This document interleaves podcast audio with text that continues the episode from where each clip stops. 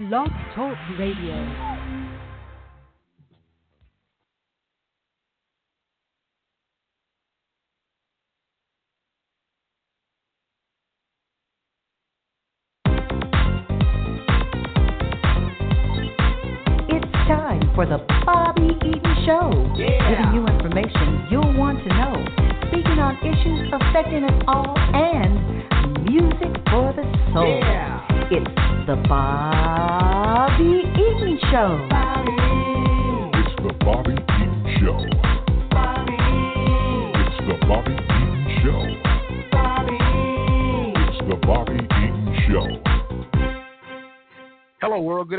Good evening, good morning, wherever you're at on the globe. Hey, and welcome to the Bobby Eaton Show. This is where we tell our stories our way, and that's the only way we know how to do it over here.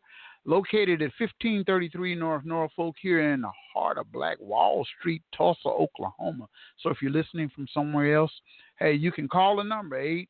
I'm sorry, six four six seven one six five five two five, and don't forget to press the one button. We got a great show going on, you know, today with the cast from Theater North Play, Emmett Till. We got some of those folks in here, and we're going to be talking about this incredible play that's coming up here at the Performing Arts Center here in Tulsa, Oklahoma.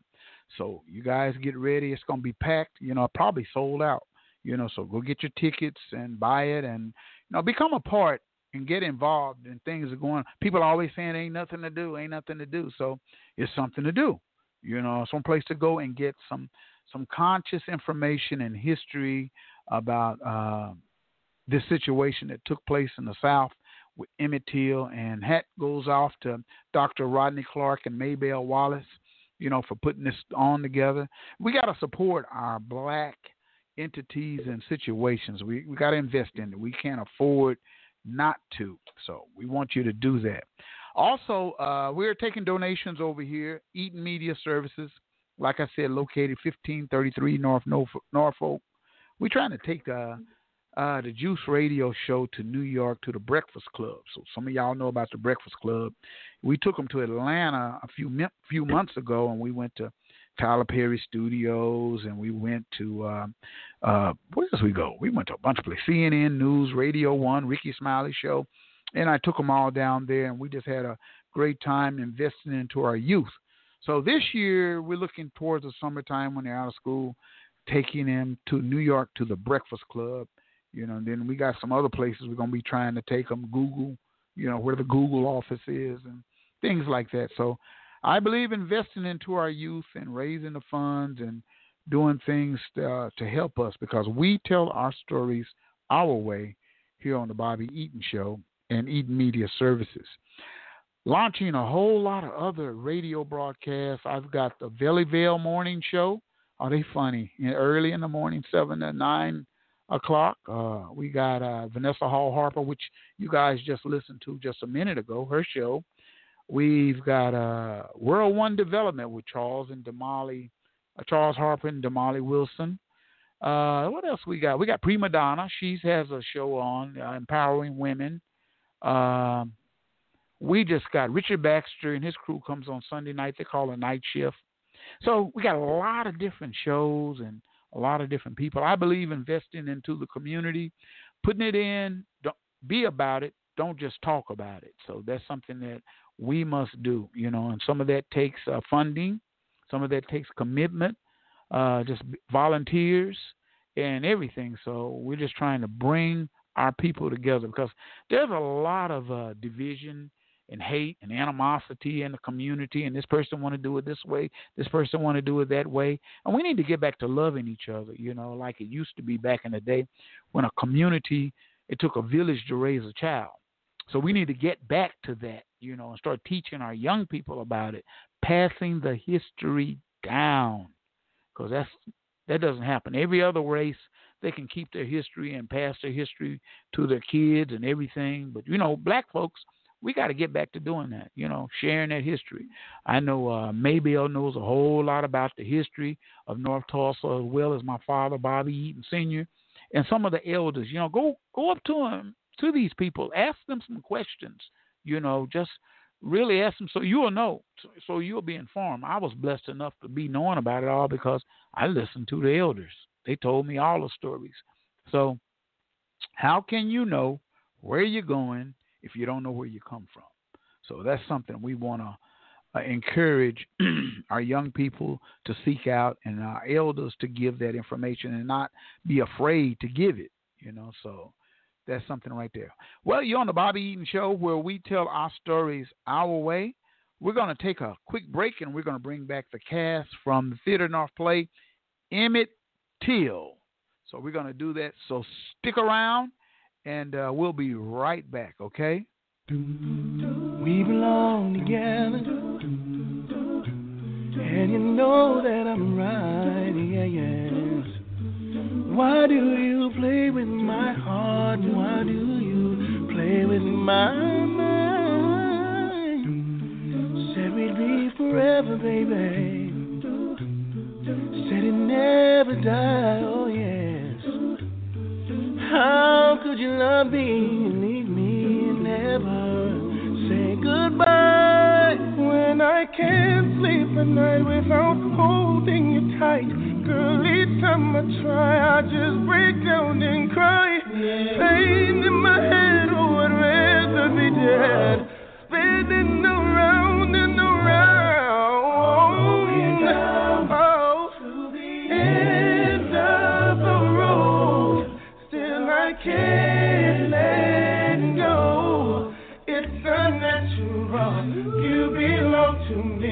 I belong to you. Come to the end of the road. Can't let you go. It's unnatural. You belong to me. I belong to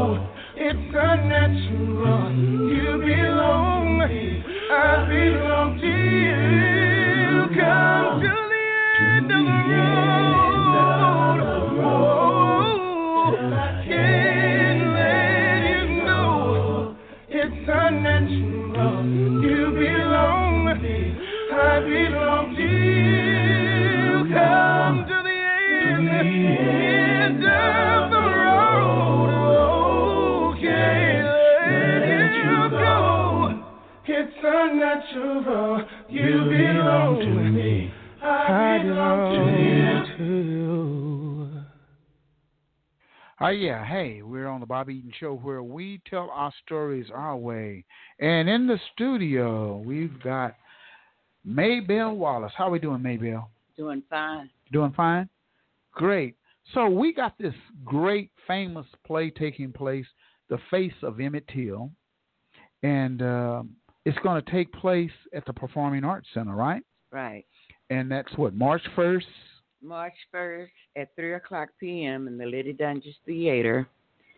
March uh, 8th uh, in the Liddy Doenges Theater at 3 o'clock. At three o'clock. And March 7th at 8 o'clock p.m. in the Liddy Doenges Theater. Mhm. We have three performances. Oh man, sound like it's gonna be great. I've been getting a lot of buzz over here at the radio station about it.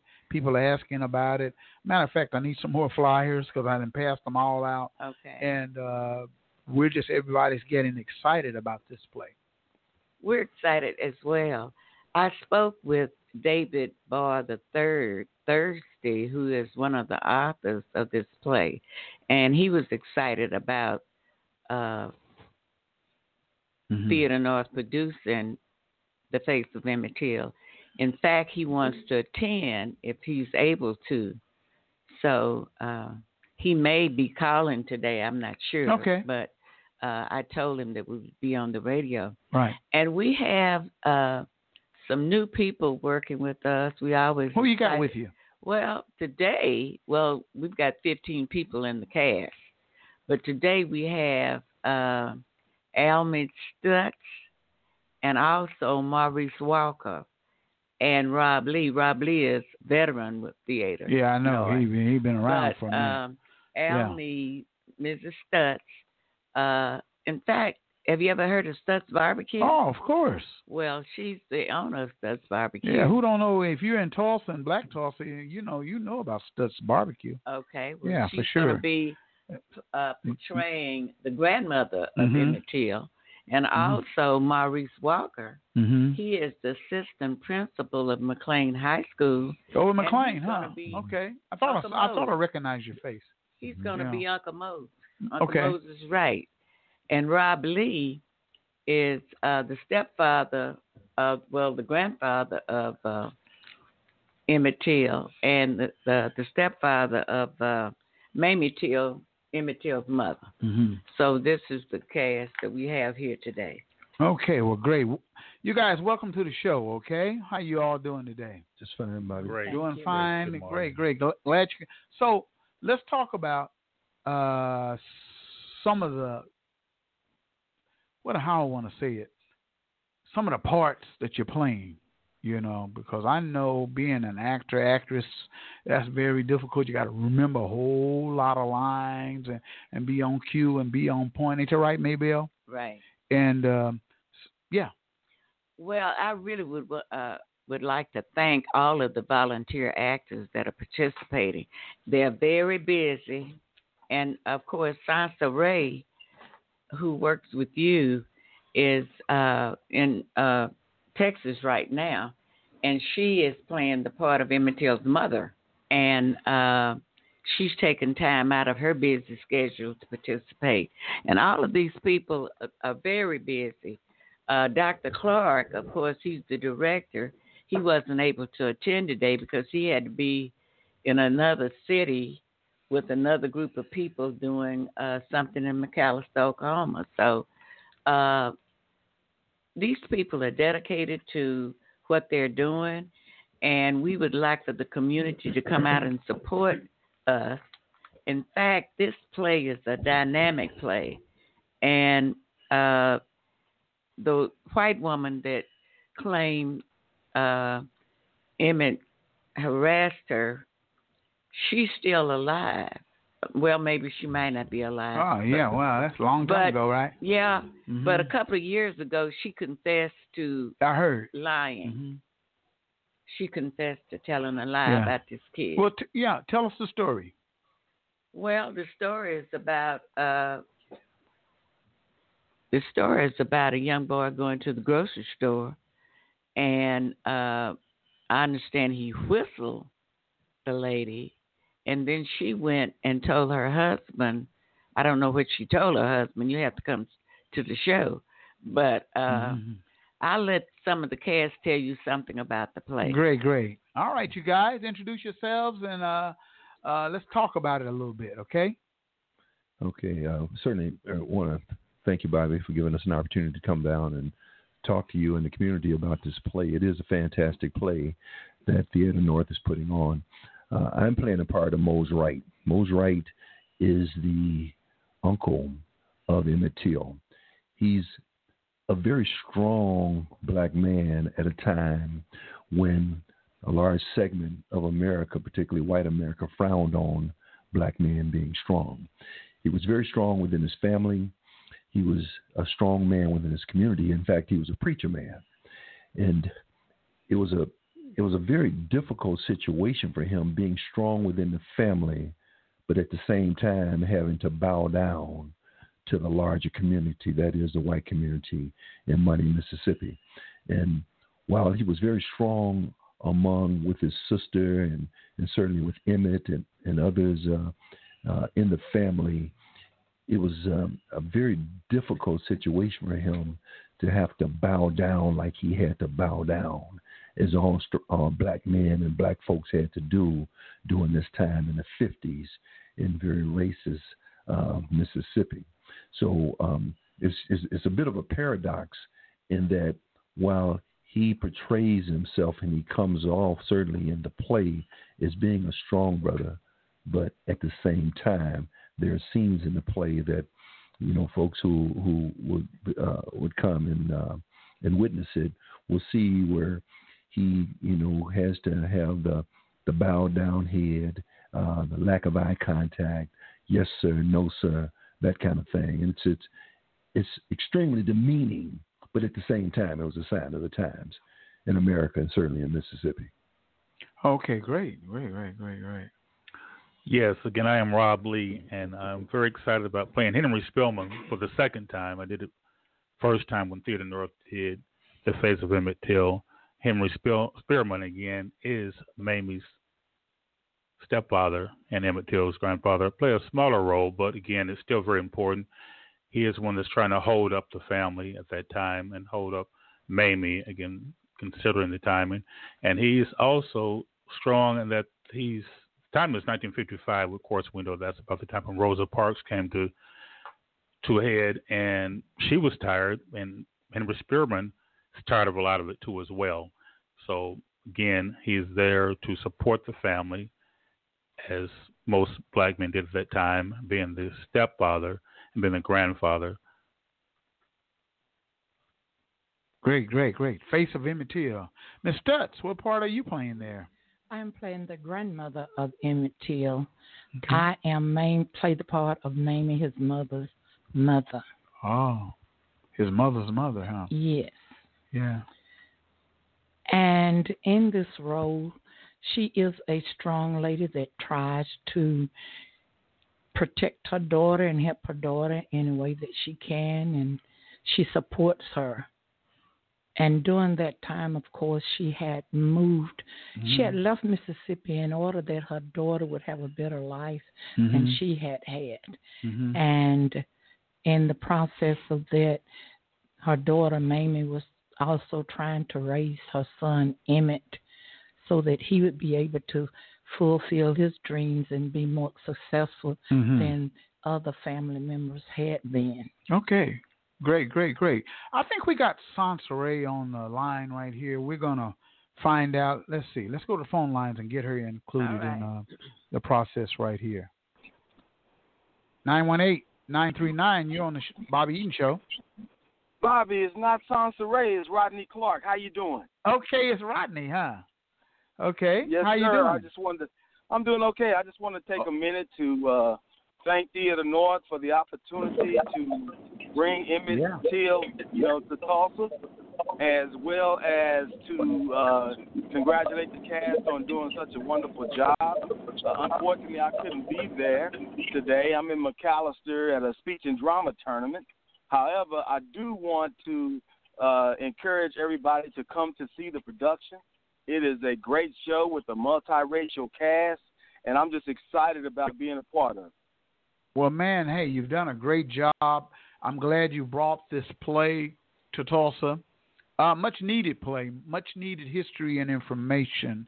And, you know, I'm always a fan of you guys, Theater North, you and Maybelle and them, and everything that you guys do over there, you know. So continue on doing what you're doing, Rodney.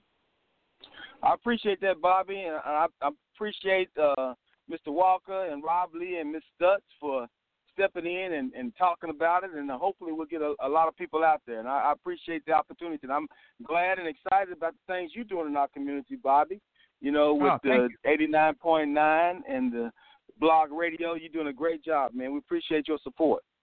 Well, thank you, man. I believe uh, information is power, and communications is at the top of my list because we got to communicate with each other. Yeah. Yes, sir. All right. Well, thank you, Rodney, for calling in. That's Dr. Rodney Clark, director of the Face of Emmett Till. And uh, let's see what we got. I think we got Sansa Ray right here. Let's see. Hello, Sansa Ray. Is that you? I think it is. Hello? Can you hear me? Yeah. Hello? I can hear you. Yes. Hey.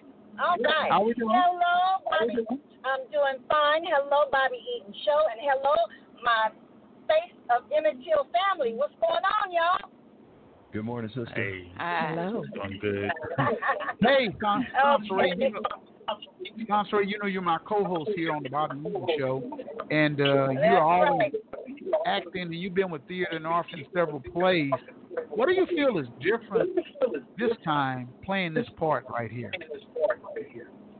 Bobby, I feel like the weight of the spirit of Mamie Till Bradley Mobley is in my heart and my soul. This, this, this, I'm just, how can I say? It's just such an honor to even, to even be a part of this play. It's so important, and even though it took place in the year of 1955, the things that transpired are still happening today in 2020. So I encourage everyone, everyone that's listening, bring your, your young your young children, not your bring your teens, because you know it can be a little hard for, for the younger ones. But these mm-hmm. are are plays, and this play is so dynamic and needs to be expressed and felt and seen by all. As you know, we've got next year coming up. We've got the uh, Black Wall Street massacre that that took place right there in the city of Tulsa, Oklahoma. And as uh, as Abraham was saying, you know, back then we as black folk we had to humble ourselves in certain situations. But Mamie, Mamie was a strong woman, and she expresses that when she's uh, in the courtroom describing what happened and and and, and the conversations that she has with her mother. It's just a very very strong uh, play.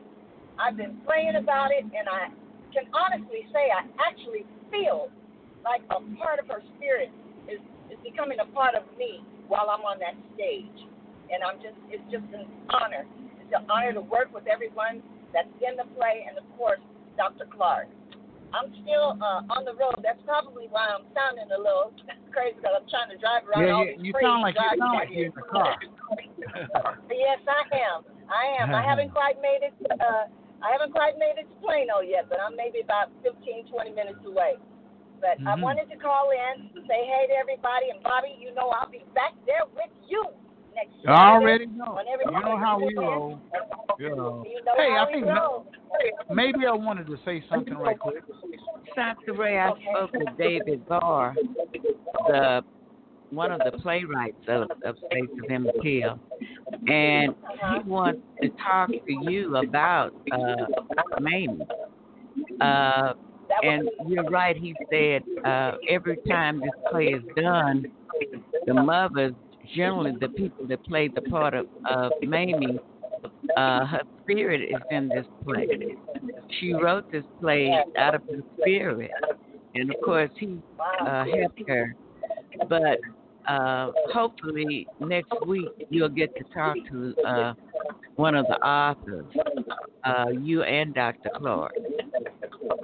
Oh, that would be wonderful because it'd be so so powerful for me to speak to someone who is actually knows her, who actually has been around her spent time, and is a part of this play that that, that helped write this play. So I uh oh it's the Pope. Well, we'll get we'll get you in touch when we see you. Okay, most definitely, most definitely. I love to everybody. Shout out to everybody, and I'll be back next Saturday. Keep tuned in. 89.9 KBOB, Black on Black Radio in the community. All right, Sansa, you know we love you over here. Okay? Love you. All right. All love you too. Great, great. Hey, one of the people who are on the cast of the play. Now, Maybelle, you and Rodney talked about this play. How long ago were you did you decide, well, in March we're gonna do this play? When Well, was it-? When did it pop up in you guys' head to do this play? Well, uh, a year ago, of course, we have to plan our seasons a year ahead of time. And uh, the first time we did the play uh, in 1912, we did it in a very small theater and it was sold out. People couldn't get in. And uh, we thought it would be a good idea to uh, revisit the face of Emmett Till because uh, at that time we didn't know the lady had confessed to lying.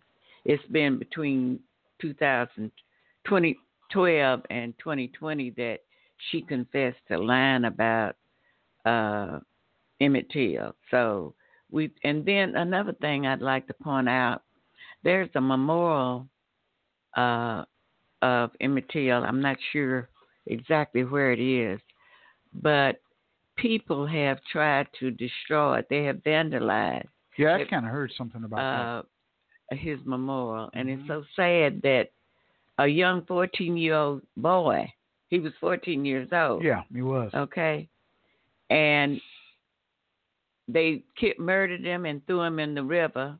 hmm And not only that, I won't. They go- came to his house, his uncle's house, right? Yeah, they came to his And house took and him out. Mm-hmm. Yes, and uh, they took him and they murdered him. And not only that's not all they did to him, but I mean they did some awful things to him. Yeah, they did. Um, and uh the idea that nobody was uh they didn't put no anybody in jail for it. yeah, nobody you was held responsible for that murder. Right. You know, and I heard they really did some bad things to they mutilated his body. Yes, they you did. know, and uh, his eye was gouged out and um hanging out his head, and somebody said they even cut his head off.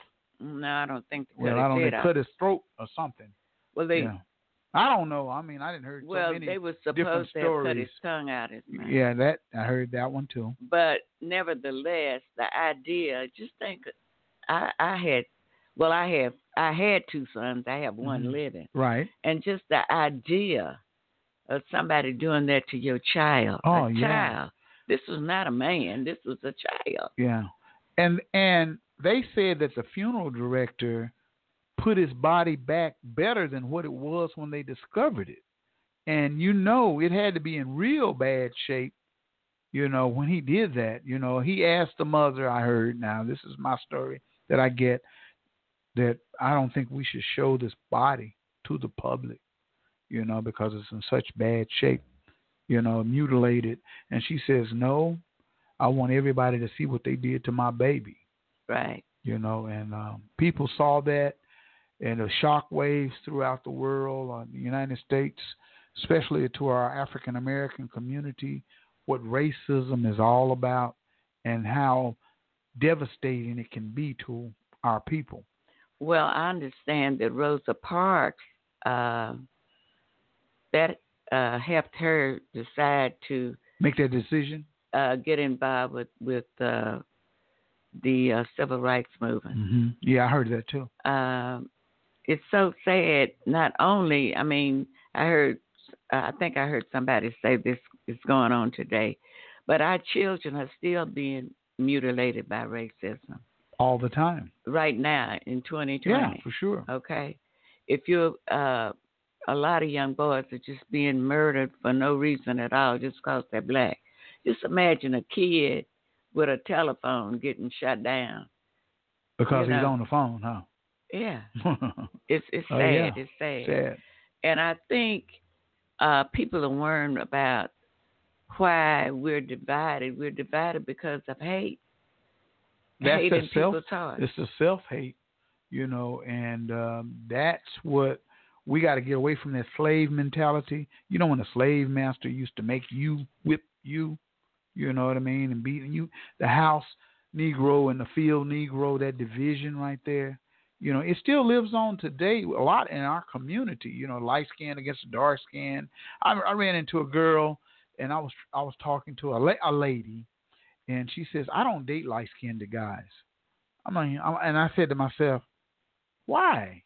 You know, that's kind of the division that some of us in our culture carry on. And I understand here in America, we're like a bouquet of flowers. We're all shades and different colors and everything like that. And we got to get out of that mindset of the unity because maybe when you was coming up, you know, it was unity in the community. You knew that.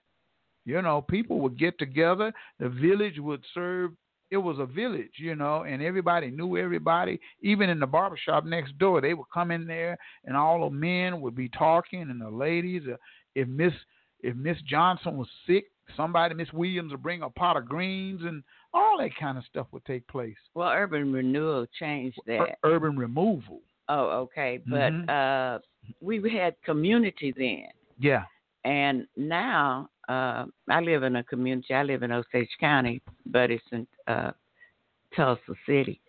But uh, all of my neighbors, I don't know them. You don't even know your neighbors I no don't. more. Well, I Most used to because I used to uh, march through uh, the March of Dimes, and I would knock on their doors, and I would know That's people. how you would meet them. But now I don't know uh, half the people that live in my neighborhood, and I don't bother them either.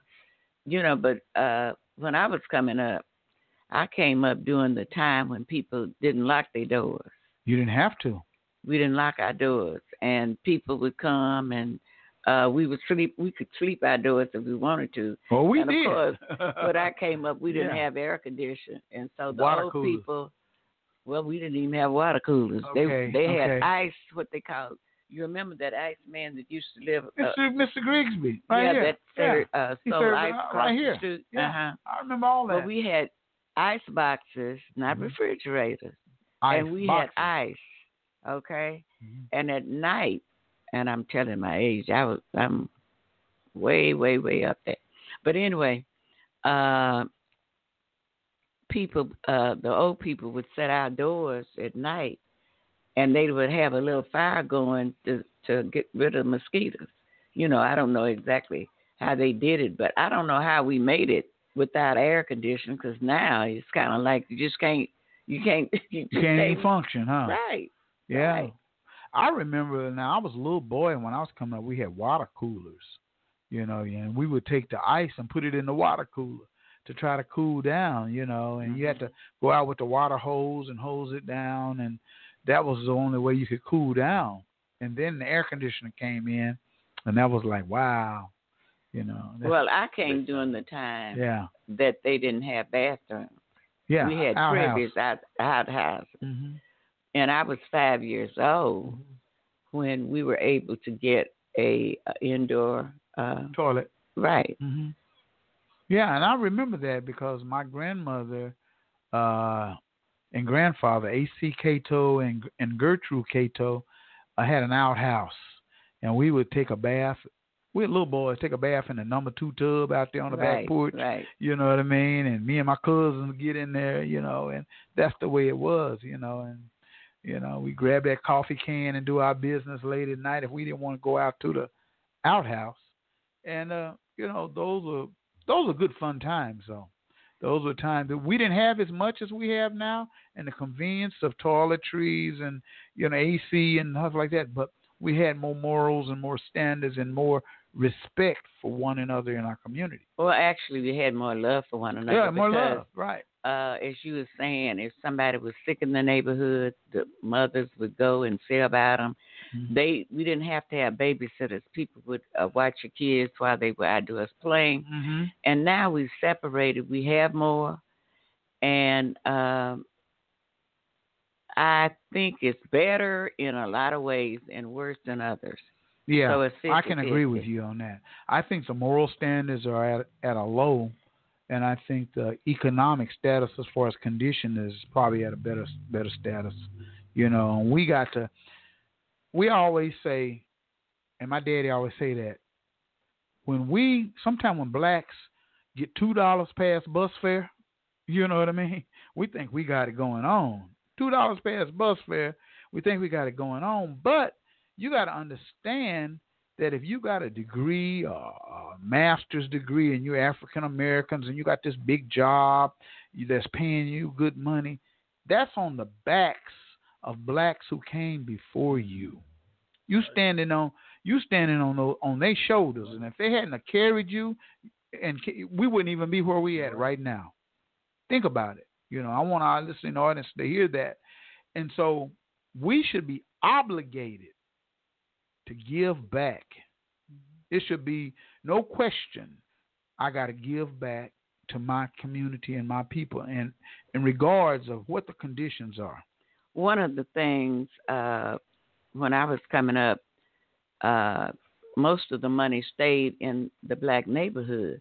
We had grocery stores. We had we had everything practically we needed in North Tulsa because uh, number one, South Tulsa didn't want our money. Mm-mm. They didn't want us to come in and try on their clothes. And so uh Green Black Wall Street, Greenwood, uh right now, deep Greenwood, people are talking about Black Wall Street.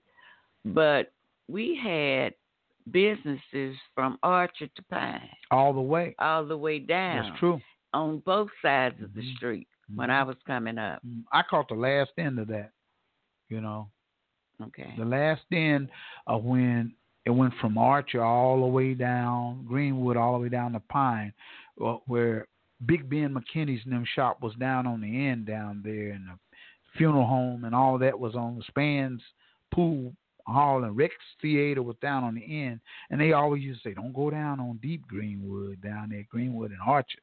You know, don't go down there. That's what they used to say. I was a little boy, so I don't know what that meant. But uh, got a chance to experience that that right there. And then they tore all that down and ran uh, a freeway through it. Right. You know, and then OU came, OSU came down there and put big buildings and just they just destroyed your history. They, uh, like you said, urban renewal came down there and destroyed your history. And so the younger people didn't keep their grandfathers and them stores and and businesses. They didn't keep it, and so they're deteriorated and rotted on out. So they just the city say, you know, when it gets to the point where it's inhabitable, where you can deal with it, they tore it down, little at a time, tore it down, built some new houses over there, uh, you know, put names and labels on stuff, you know, Emancipation Park and Heritage Hills, and they put some names on it, iconic black men, you know, to try to mm-hmm. pacify the community. And the community didn't go to they didn't go to war behind it because that Black Wall Street was something that wasn't talked about after it happened mm-hmm. because they didn't want to tell my generation and, and, and you guys' generation about that massacre because they didn't want it to reoccur. They didn't want us to have to go through that. Uh, I want to go back to Emmett Till. Okay, yeah, let's get back to Emmett Till. you know what I mean? I We think- digress. We went I somewhere think- else. I You think our history yeah. is is great. I'd like to add uh, to what you were saying about Wall Street. I heard before OSU bought uh, property on uh, Greenwood that uh, you know they have the Williams Center that's 50 feet high. They have 50 stories in in the Williams Center. Yeah, I know. And when the sheiks, the all men came to Tulsa, they didn't want them to see those raggedy shacks back off on Greenwood, and so that was one of the reasons that it was helped, uh, uh, you know, destroy not destroyed, but uh, it was eliminated. it was eliminated. It was destroyed. But uh, back to fa- the face of Emmett Till, I would like to uh, mention the cast. Yeah, go Even though ahead. Not, the They're not here. I'd like to honor them by saying that the part of Emmett Till will be played by Terry L. Galloway. Sansa Ray Robbins will be uh, Mamie Till. And of course, Almy Stutz is Mamie's mother. And Miriam Mills is a reporter. Ron Freeberg is uh, one of the dirty uh, white guys that uh, you have to come to the show to see all this, Mhm. but I'm just Mhm. going to mention his name. Tom Burnson uh, will play one of the judges, and Dion Berryhill will pay, play. Uh, can you all think of what uh, Dion is playing? Uh, he's uh, one of the uh, civil rights movement people. Where's your script? Mhm. Right there. Let me see that. Yeah, yeah. So that's the cast Uh, and stuff. Mhm. Uh, Dion is playing uh, Roy Wilkins and Bishop Ford. Oh, okay. And of course, uh, Moses Wright is being played by Maurice Walker. And Willie Reed and A.A. Rayner is being played by Ibrahim Bayeks. And Terry Michael is playing uh, John Whittam, a police chief. And then we have Ross Stacy playing Roy Bright, uh, the husband of the woman that lied on uh, Carolyn Bright is being played by Lindsay Bills, and Rob Lee is playing um, Henry Spillman. Henry Mhm. Spearman, and Maurice Walker is playing Maurice. Uh, in no, yeah, no, not Maurice Walker. I'm sorry. Uh, Alex Sales is playing Maurice. I'm sorry. Uh, Alex Sales is playing Maurice, who is a cousin of Emmett, and also one of the Whispers. And um, I think that's everybody. No, Mhm. Nick Buster is playing um, Gerald Chapman, uh, and and that's the cast of the play. We have Okay. fifteen uh, characters in the play. Fifteen, huh? Fifteen, yeah. Okay. That's good. That's good. That's good. Well, look here. We're going to take a short pause for the calls. You know, you're listening on www.blogtalkradio forward slash com uh, W Funk, also KBOB, the all new KBOB 89.9 FM. You know, and we give you news you can use, and we tell our stories our way. So we want you to participate, and uh, we'll be right back. Stick around.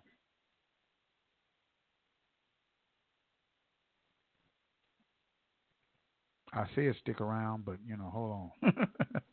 Let me get back to me. All right, we'll be right back. It's the Juice Radio Show, bringing the livest people on our show. Tulsa's top chefs, music artists, and entrepreneurs. Sit down exclusively with the Juice. You're now, now rocking with the best. The Juice Radio Show, Tulsa. I, I might as well drop a drop a little something on you. Hold up. Belly Bear, Messy Mika, Sunshine, Randall Lopez, Oatmeal, and DJ Perfecto. Yep, that's my crew. Hey. Wake up. Wake up every morning with your morning crew from 7 a.m. to 9 a.m. on the all new 89.9 FM Community Radio. Who's that? KBOB. Oh yeah. Searching for ways to grow your business? Or perhaps you would like to invest in Tulsa's African American community? The Black Wall Street Chamber of Commerce is a great place to start. The Chamber was created to serve and increase the visibility of needs in our community. It is an umbrella organization for local businesses, the Tulsa Juneteenth Festival, BWS Black Women in Business, and the Grassroots Economic Development Fund known as BWS The Power Group. For more information about the Black Wall Street Chamber of Commerce or to donate to the Power Group, visit bwschamber.com. It's the Two Dogs Radio Show. Sports Talk has two new voices Jerome and Young, talking FM, NBA, NCAA, and local sports. Highlighting legendary coaches locally and around the globe. Two Dogs Radio Show. Start. I, might as well drop a drop a little something on your Hold up. Belly Bear, Messy Mika, Sunshine, Sunshine, Randall Lopez, Oatmeal, and DJ Perfecto. Yep, that's my crew. Hey. Wake up. Wake up. Wake up. Wake up. Wake up every morning with your morning crew from 7 a.m. to 9 a.m. on the all new 89.9 FM Community Radio. Who's that? KBOB. Oh yeah.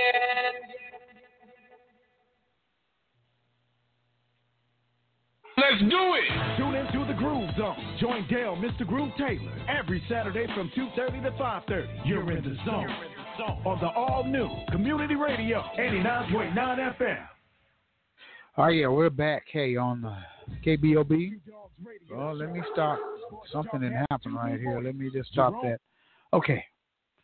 You know, we're not formal over here. We make mistakes. We do this and that. We split verbs. You know what I mean? It's just black on black community radio. And when you come over here, we want you to be comfortable and not be all stressed out. Take your shoes off. You can do that over here and uh, get comfortable. This is a community radio station for our community to have a voice. So I need for you guys to support us, help build a brand, come over, volunteer, donate, do something. You know, I'm always telling people, I say, we need to invest in our community. And you can do that uh, by, you know, mentoring a, a single parent mom who has a son. Take a couple hours out of your week or something like that to go by there. A senior citizen who may need her her lawn cut. You know, guys, get a lawnmower, just cut it. You know, it ain't gonna take you nothing but an hour or so to cut that grass. You know, and just invest. You know, we got to get back to helping each other and not always being about I got to get paid to do this, I got to get paid to do that. You know, you can just take a couple hours out of your week just to help better your community. Get together, guys, and you know, go paint up a house one day. You know, just take some, make put the barbecue grill out there and a bunch of fellas and paint up Miss Williams' home or something. You know, uh, ladies go on the inside and vacuum and clean up and help her out. She'll be proud of you when you help our seniors and our children. You know, when you invest, and you'll feel good about yourself too because you've invested. And that's what we need to get back to doing is investing into our community. Well, you're on the Bobby Eaton Show, and this is where we tell our stories our way. The face of Emmett Till with the cast from Theater North. They're in the building, and uh, Maybelle. So, what's going to be? What do you think? I know we're talking about Emmett Till. What you got something you want to say?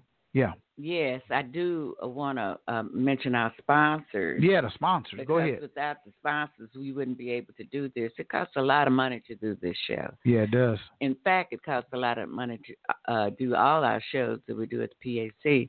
However, uh, the Oklahoma Arts Council and uh, the National Endowment for the Arts, the Arts and Humanities Council of Tulsa, the Arts Alliance of Tulsa, and the Tulsa Performing Arts Center Trust Authority, as well as the George Kaiser Family Foundation. Now, without these people backing us up, we wouldn't be able to bring uh, theater to our community. And tickets are available at www.tulsapac.com or you may call 918 596 7111. And uh, we thank our sponsors for continuing to support Theater North. And we've been a community theater uh, ever since 1977, so that's 43 years Mm-hmm. that we've been working uh, in our community. Yeah, you guys have been doing it for a long time. You know, even when I was away from Tulsa, uh, you guys are doing it, and um, it's you to be commended for all the plays and all the investment that you've put into the community to do this right here. So, you guys right here, cast members, what are you getting out of doing this play? And what is something that you that that is making you feel a certain way of some awareness or anything? Yeah. Well, as Mrs. Wallace pointed out earlier, again, things are still going on, unfortunately. But again, so we still need to keep it out there, keep the word out there, and let these young black males know again, you're still at risk, you're still in danger. Even though Emmett Till, this happened way back in the 50s, some of these things are still going and still happening. And mothers need to know too as well. Everybody needs to know about it. So I guess again, like the idea of being a part of something that's putting it out there and this with this venue. Mm-hmm. You know, if I could add to that, I think um, for me personally, I've studied history. In fact, when I was in school, I was a social studies history major and, and taught history for a number of years. And I think uh, the thing that really grabs me is the part that this whole Emmett Till saga plays in the history of the United States. In fact, it was among many other incidents kind of a, a, a linchpin of of our civil rights movement, and there were many that that was a springboard to um, you know protest and to awareness and those kinds of things about civil rights in this country. I think uh, when I was a seven year old boy, I can remember very clearly Jet magazine having the face of Emmett's body in that casket, and that was the talk of the community. Um, how could somebody, as Sister Wallace was saying a little earlier, how could somebody be so so gutless and so full of hate that they would do this to a 14 year old child? And I think it goes back to a problem that we dealt with in this country for a long time, and that is um, what some would say, particularly in the uh, white community, the sanctity of white women, and the fact that they were so precious and they were so valuable that I dare you as a black man to even think or even have any any type of motion towards them in that way. There's a line in the play, and again, we encourage all of your audience to come out and see this.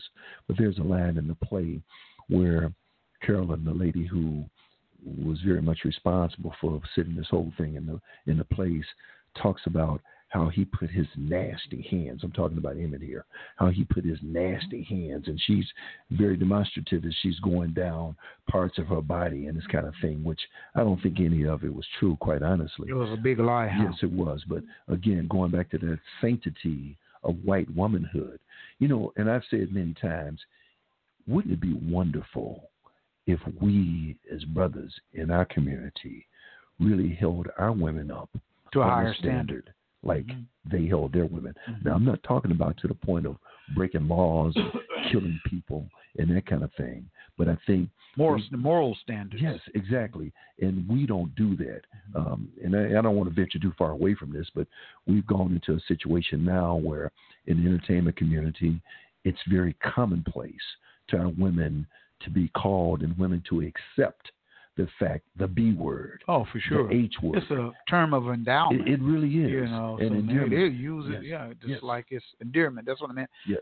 They use it just so common that you know it's no big deal. Yes, and like you were saying earlier, there was an earlier time I can remember in my life where our sisters were the queens of the universe. Right, exactly. They were the mothers of Africa, and we looked at them like that. We've gotten away from that, and quite frankly, I think because we've gotten away from it, they have gotten away from seeing themselves as queens Mhm. as well. So I think that's a negative side of what this play presents.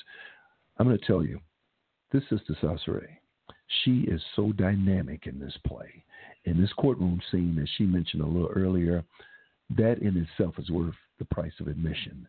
When she's on that witness stand and she's being absolutely drilled Oh, for by, sure. by the defense attorney, and even a certain part there where the um, prosecuting attorney, that is the attorney for the state who's supposed to represent the people, how he fires her up in a negative way. But this sister is so strong, and she stands tall and she stands tough, and she really exemplifies the epitome of what our women are, can be, and have been. So again, I think all of that is certainly worth the price of admission. But I think from a, just from a historical point, this um, this old play has touched me in a very very powerful Oh, way. great, great. Miss Stutz, how has it touched you? uh, in a positive way also.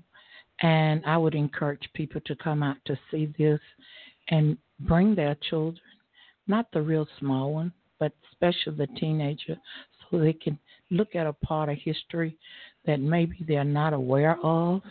And in talking to some young men and women, I find that some of them, you know, never heard of Emmett Till, never read about it, never saw it in the news or anything.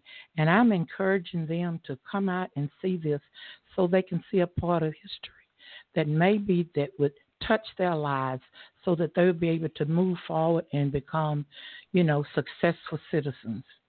That is so important, you know. So they need to. So maybe I'll tell us again dates, times, places, all that good stuff.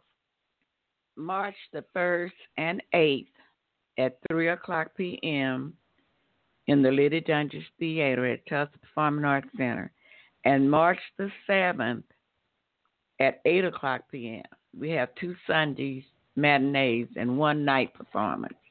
uh, the Saturday night, March the 7th. hmm And you can purchase your tickets at www.tulsapac.com or 918-596-7111. And I encourage you to get your tickets early because we are going to sell out this performance. It's gonna sell out. I already know. The minute I heard Emmett Till, the face of Emmett Till, I said, "Oh, that's a good one. It's gonna, it's gonna go." Especially, you know, at the end of Black History Month, and you're gonna have a lot of people um, trying to get in there, you know, to see that play, and uh, it's gonna be real good. Now, I heard that, and I'm not trying to get away from the play, but you got a play coming up called Greenwood, maybe Yes, Greenwood. Greenwood.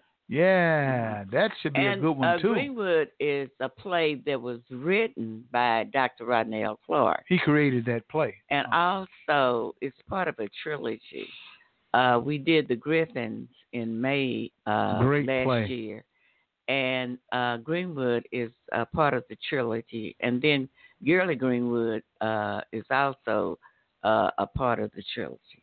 But uh, the uh, play in May, uh, Greenwood, is about uh, people uh, living on Greenwood. hmm Living on Green. Okay. Uh, a lot of times, uh, when people talk about uh, Greenwood, they're talking about the massacre yeah. or the race riot. They never talk about what Uh, other stuff that happened. individual, Yeah.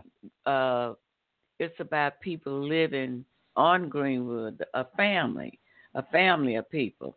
Now, I can't tell you the name of the family. Yeah, we okay. had one family with the Griffins. This is not the Griffins. This is another entire different family.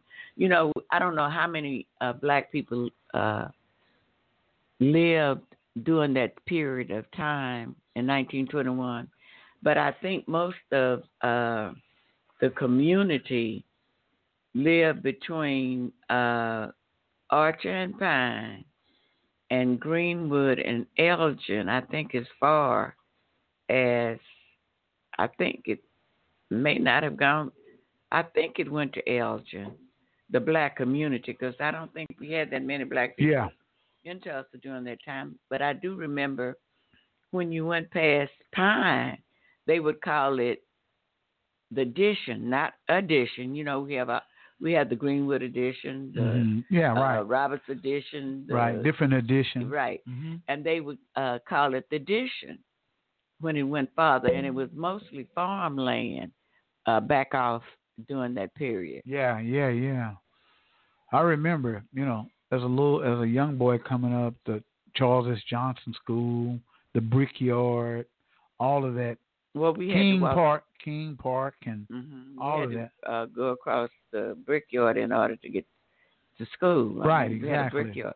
Well, we Mhm. had a hill, and I guess the hill would probably be where we have OSU. Yeah, that's where Uh, Pig Leg Bates was up there firing up them white folks. Oh, really? Yeah, he was up there with a machine gun, Oh, and he really? was he was he was knocking them down. Oh, really? I yeah, didn't know that. But yeah, I one one that. one leg, you know, and he was up there with his machine gun. I thought he was a dancer. He That may have Peg- been. That was Peg Leg Bates, I think you're talking about there. This this guy here was Yeah. the machine machine gun. They're different people though. Yeah. Oh, okay. Yeah, well, well, whoever they was up there pigging them down, you know, doing the massacre. Mm-hmm. Well, we had to go across the hill to get to Booker Washington. I went to Booker Mhm. Washington High School. The original. Yeah, and elementary school, and we had to uh, go. Uh, we walk over a hill Mhm. uh, to get to school. Well, schools were so much unified back and disciplined back in those days, weren't they? Well, during my time, I finished in 1947. Mm-hmm.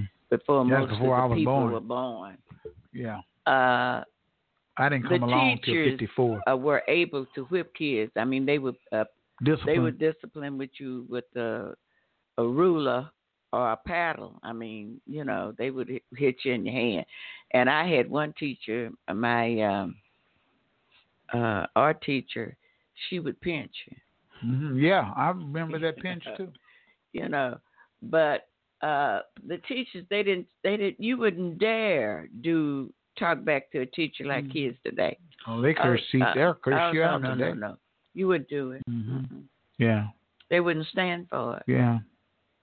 I remember, you know, and, even in my generation, you still had some discipline. I mean, the teachers, like you said, would grab your ear, take you out there, and tighten you up in the hallway, you know, and tell your daddy and tell your mama, your grandpa, and everybody else when they seen you, when they seen them, they tell them.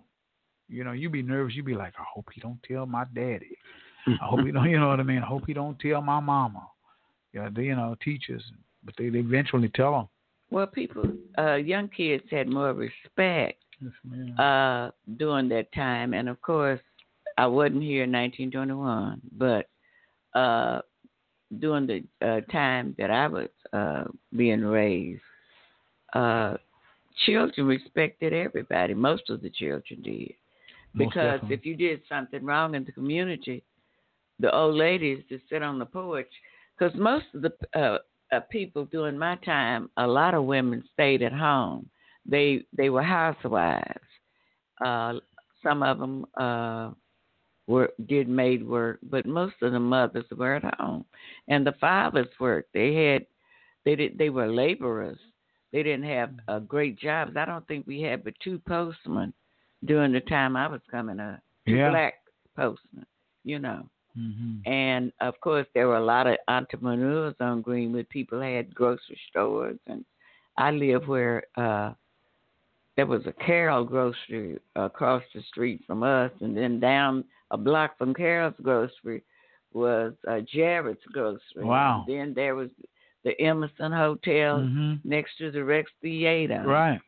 And now we don't even have a grocery store in our neighborhood. Period. You know, we talk a lot about Greenwood. We discuss Greenwood all the time in the massacre at Greenwood. But you know, we have a forgotten street that we never discuss, which was Lansing. You know, we never talk about uh, the economic growth that was on Lansing, the Regal Theater, and uh, you know, barbershops and pool halls and all that, which was the on Regal Lansing. Theater, I hate. To, I I'm sorry to tell you, unless it moved, It did move on uh, Lansing over there. It turned. it started down. it started on Greenwood. It started down there like a barn, barn. But Right, uh, right. I think It eventually moved to uh, Lansing because I went roller skating up in there. okay. you know, so it moved, and some of the businesses did move over there on Lansing, but Lansing was thriving. Not in had- 1921. Well, not I'm saying just in general. Later. Yeah, okay. later. It was one of the streets that was. Now it's all industrial. Everything's Right, been torn right, down right. there because my uncle Prentice Thompson and them had a barber shop and a pool hall and uh there was a hotel down there on Lansing. I forgot the name of it. Ice cream parlors and all that on Lansing. Well, Thompson had Yeah. a building uh, on Greenwood. Yeah, I know. You know, right Mhm. next to, uh, to the Rex Theater. Right, exactly. Yeah. Right next to that's that was Spans. That's before the pool hall. You remember Spans pool hall? I've heard about right it. next to the Rex, right there, which Uncle Prentice and them had first. I didn't. know. I didn't know it was Span. I thought It it was was Span. Thompson. It was Span. It turned into Spans. Oh, okay. You know, they got rid of it, and he, Mr. Spans, took over that pool. Okay. Because my grandpa, Joe Eaton, would go down there every Monday on his off day at the barber shop and shoot pool. That was his regular thing to do. You could always find him down there beating up on everybody. You know, he was good at it. You know, so I tried to shoot him and couldn't do it. My daddy couldn't do it. Nobody, nobody couldn't do it. Uh, my grandpa, Uncle Joe, he had a big old cigar, and he'd be smoking that big old cigar and shooting pool and beating everybody in there. I said, man, we should have been gambling. I'm just talking, but that was some of the um, history and stuff, you know, that sometimes we don't know nothing about until you mention it. You know, until you mention it. It Greenwood. would be good Yeah. since they're uh, re, uh, gonna revise. They have a commemoration of gonna have a commemoration of Greenwood. It would be nice to see what was there if we uh, someone would build a replica or something to show on all Greenwood. the buildings.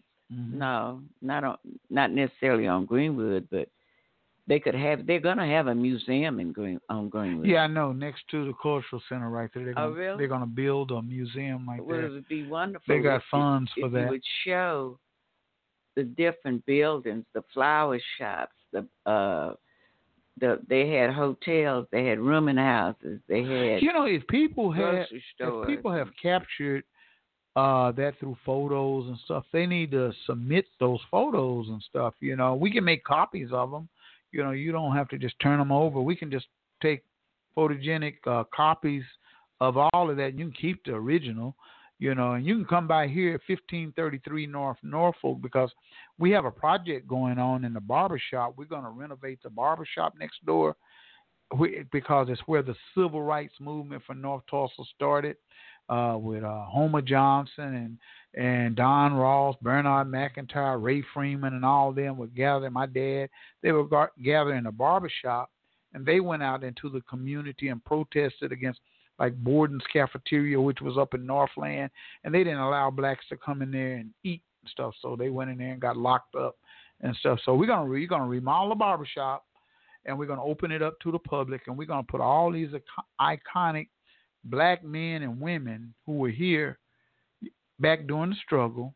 Put their pictures up in there, and the public can come in and That's great. just see all this history you know and that's the that's the vision it's going to happen and i want to do that in honor of my grandfather joe eaton because if it wasn't for him we wouldn't even be sitting here right now you know so i have to give back so we're going to do that museum yeah Don't forget Minnie. huh oh yeah minnie, oh Minnie. yeah Don't forget Minnie. minnie was uh Minnie was yeah. Joe's mother. yeah yeah yeah And the reason I say Mm-hmm. that is because uh, Joe Eaton uh, was one of our family members. yeah he was Mm-hmm. Yeah, he was a family member. Great entrepreneurial black guy. He taught me a lot. You know, I'm the oldest grandchild of the Eaton family, and he taught my grandpa taught taught me a lot, along with my dad. You know, but I re- I learned a lot from grandpa. You know about doing, and that's the reason we're here. This building is a duplex, right? And he built that for him over there at the barber shop. This side was for family somebody who wanted to open up a business or something when it wasn't occupied. You can come. It's been a boutique shop with Karen them, you know, lips and tips, and it's been several businesses throughout the years. So I come back. I've been back four years. Come back and decided to do this for Very us. We thank you. Yeah, for us. Well, you had two uncles that uh, I think. One uncle that cut hair, Yeah. and uh, one Jerry. uncle Uncle Jerry cut hair along with my dad and my Right, grandpa right, in the barber shop, and Uncle Joe is out in California. Right. Yeah, he's he's out there. So it was good, good situation. But uh, you know, this Emmett Till story is so iconic, and so I think it's going to be the hit of the year. Maybe Greenwood, I don't know. Well, whatever y'all come up with, but well, I I, I, should I- mention you know. that this show is in competition. This is going to be one of the Tate Award, uh, uh, uh, Award for uh, excellence in theater. Mhm. Um, so we're competing. I don't know whether the cast knew it or not, but uh, I let the cat out the bag. You're competing with other community theaters to win a prize, and we won in 2018.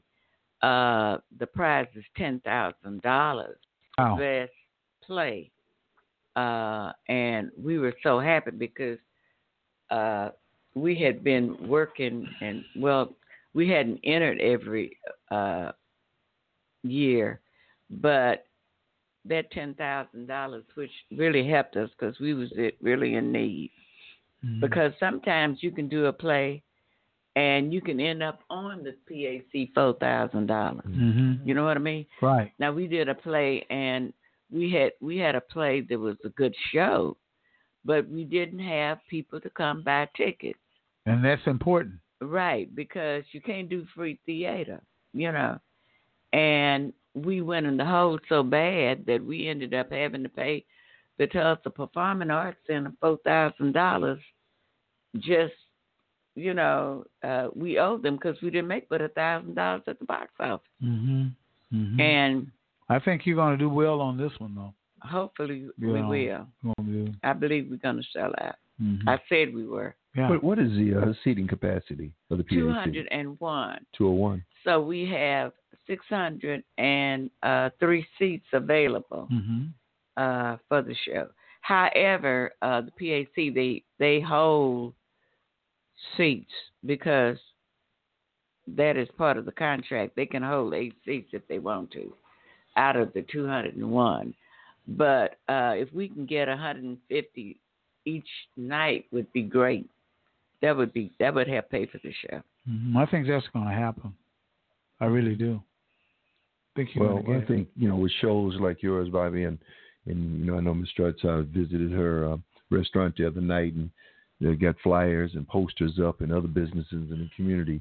Certainly would encourage all of our businesses on this end of town, elsewhere in the city, to um, to you know just make it known what we're doing, and hopefully we can do this.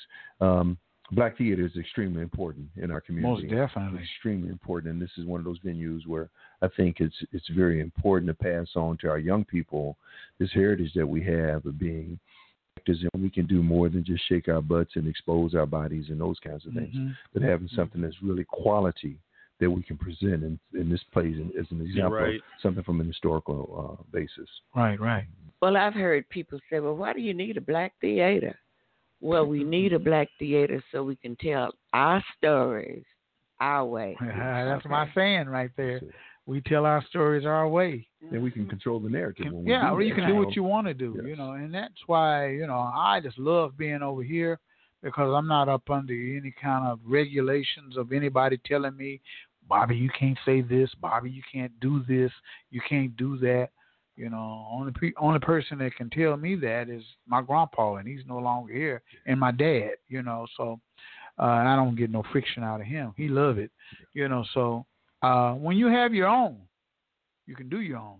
I pay pay electric, water, and gas over here. That's the only thing I have to report to white people for. I understand. You know, That's- that's just for that. We're gonna take a little break, and we're gonna come right back and continue on our conversation about the face of Emmett Till. Okay, that's what we're gonna do. So you guys stick around. We'll be right back. Theater North presents The Face of Emmett Till, directed by Dr. Rodney L. Clark at the Tulsa Performing Arts Center at the Liddy Doenges Theater, March 1st and 8th, 2020 at 3 p.m. and March 7th, 2020 at 8 p.m.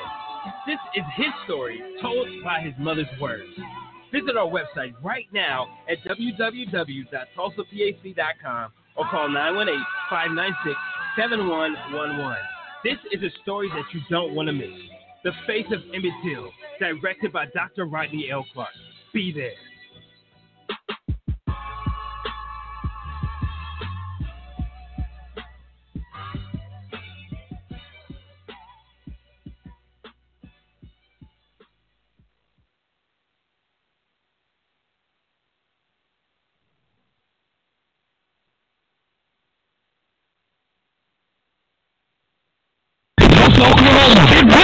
Ready at the Villanelle Morning Show. 719 Nightlife presents the legendary, Legendary R&B group Surface.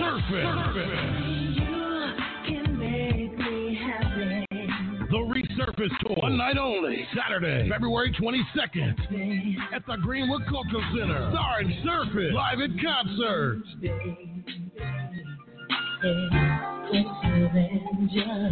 Also, special guest, jazz sensation, Tony Exum Jr. Plus, it's all hosted by comedian KC Mack. But girl, you're much too much for me. The Resurface Tour, starring Surface Live. Tickets are on sale now at eventbrite.com. The Greenwood Cultural Center, A1 Beauty Supply, and Saji Wig Boutique. Doors open at 8 p.m. And the show starts at 9. Then, right after the concert, the Valley Bell Morning Show kickoff party. So don't miss it. For VIP tables and more info, call 918-902-0381 or visit www.valleyvilleMorningshow.com. Let's do it. Tune into the Groove Zone. Join Dale, Mr. Groove Tape, every Saturday from 2.30 to 5.30. You're in the zone. On the all-new Community Radio, 89.9 FM.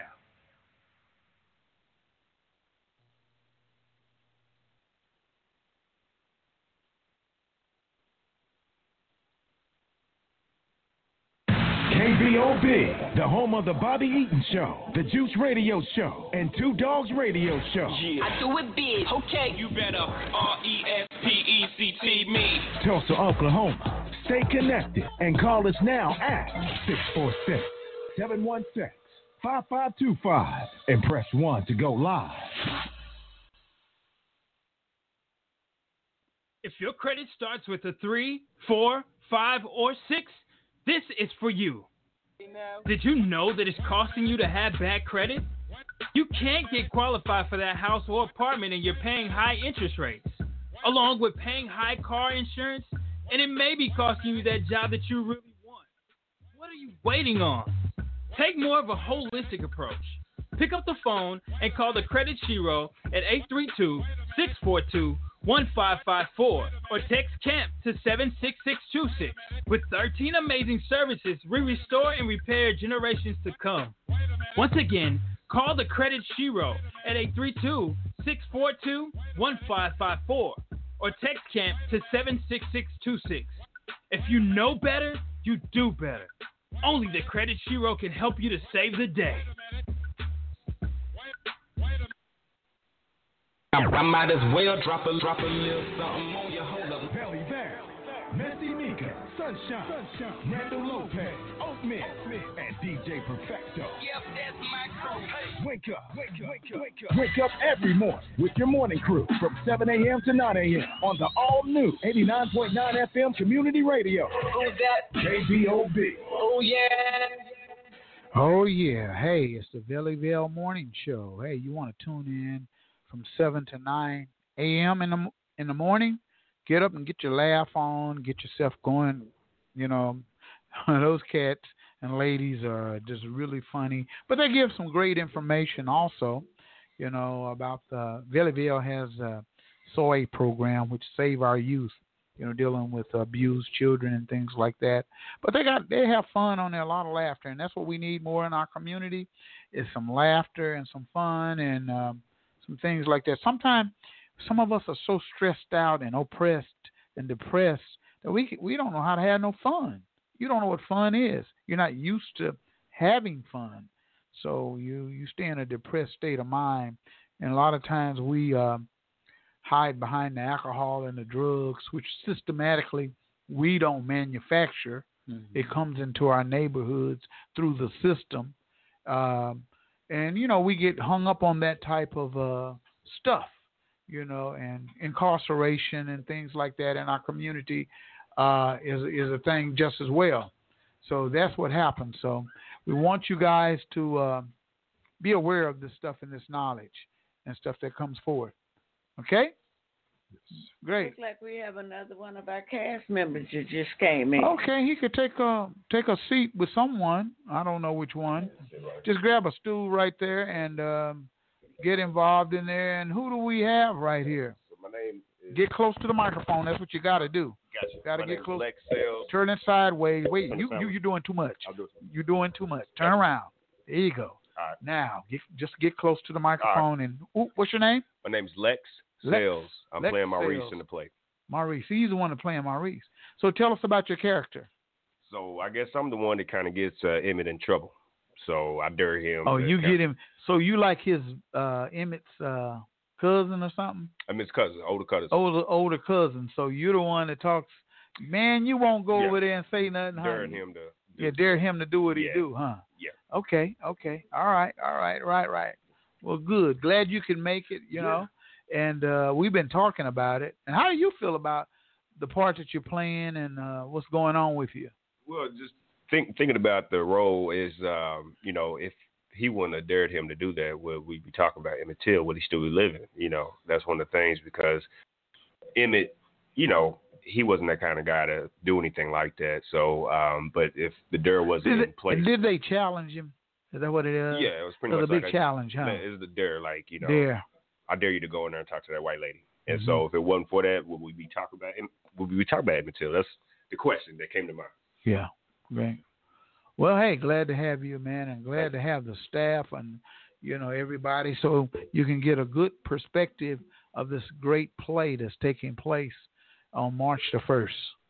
Um, what time? Three? Is that what it is? yes, it would be at three o'clock March the first, as well as We got three March of 'em. the 8th Mhm. at three. Two matinees at 3 Mhm. March the first and eighth, and then uh, one night performance uh, March the seventh at the Liddy Doenges Theater, Okay. the Tulsa Performing Arts Center, and uh, Alex is uh, a, this is he will be making his debut His debut. Okay. as well as Maurice and Well, glad uh, that- Almy. I like to see black men get involved in things and do things, conscious stuff that makes a difference in our community amongst our people and things like that. So whenever I see that, I get excited about, you know, our people. You being a principal out at, I mean, a principal out, assistant principal, right? At McLain High McLain. School, yes. You see a lot of uh, things going on with young people. You know, I've been out to McLain, talked to the principal. Yes. I've had her on my show before, and I've walked some of the halls and seen how some of the things are going on with young people. What do you think we need to do with our young to get them conscious and get them to really realize and love themselves? You know, that's a that's a big question. I've been in this business for 45 years, and and then the, from the time I started in 1971 until now, I've seen this whole education sphere change drastically.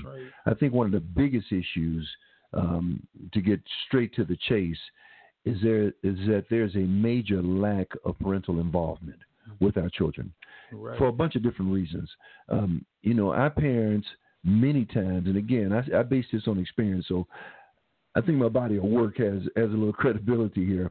But many times, our parents, quite frankly, are so caught up in their own lives, Yes. and they're so concerned about their own selves. And I'm not talking about just putting food on the table. I'm talking about in many cases getting their groove on, mm-hmm. doing things. So they're becoming self-inflicted about. Ex- it's all about me, so. me, me, Absolutely. and not about we, we, we. Absolutely. Yeah. Absolutely. And that that's a killer for us. And when we couple that with what we were talking about a little earlier, the the lack of respect, um, they're They're not taught it. No, they they really aren't.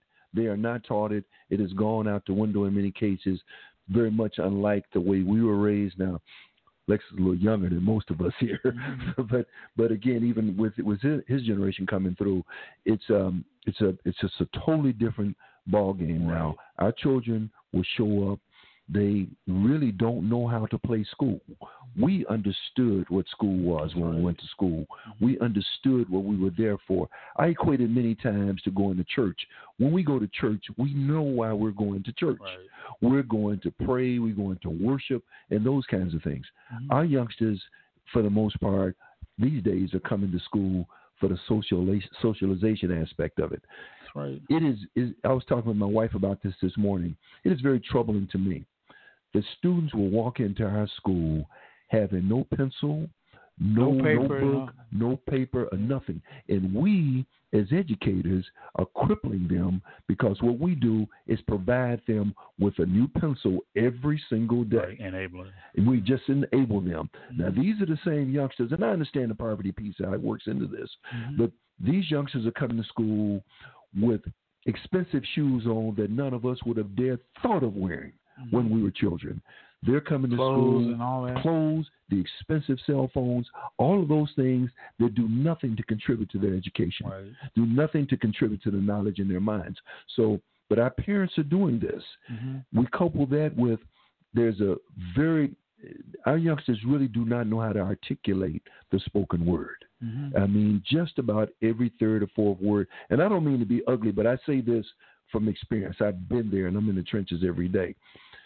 The the language, the profanity, the, the, the lack of focus, all of those are, are a problem.